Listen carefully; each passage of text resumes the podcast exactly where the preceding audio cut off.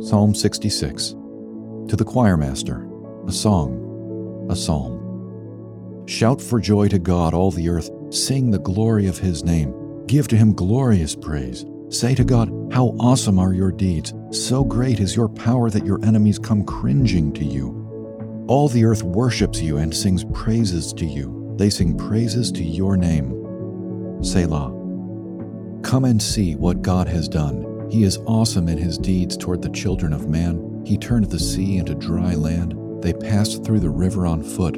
There did we rejoice in him, who rules by his might forever, whose eyes keep watch on the nations. Let not the rebellious exalt themselves.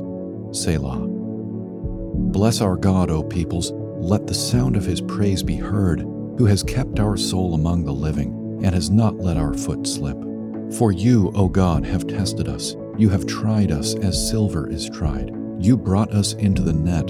You laid a crushing burden on our backs. You let men ride over our heads. We went through fire and through water, yet you have brought us out to a place of abundance. I will come into your house with burnt offerings. I will perform my vows to you, that which my lips uttered and my mouth promised when I was in trouble. I will offer to you burnt offerings of fattened animals, with the smoke of the sacrifice of rams.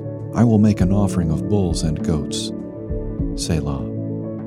Come and hear, all you who fear God, and I will tell what he has done for my soul. I cried to him with my mouth, and high praise was on my tongue. If I had cherished iniquity in my heart, the Lord would not have listened. But truly, God has listened. He has attended to the voice of my prayer. Blessed be God, because he has not rejected my prayer or removed his steadfast love from me. This song is a hymn to the God of Israel, praising his gracious deliverance in times past. The psalmist recalls the Exodus, for example, where God turned the sea into dry land. The psalm also acknowledges the harrowing experiences in Israel's history. We went through fire and through water.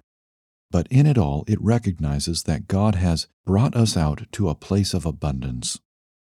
How true this is to the life of the faithful.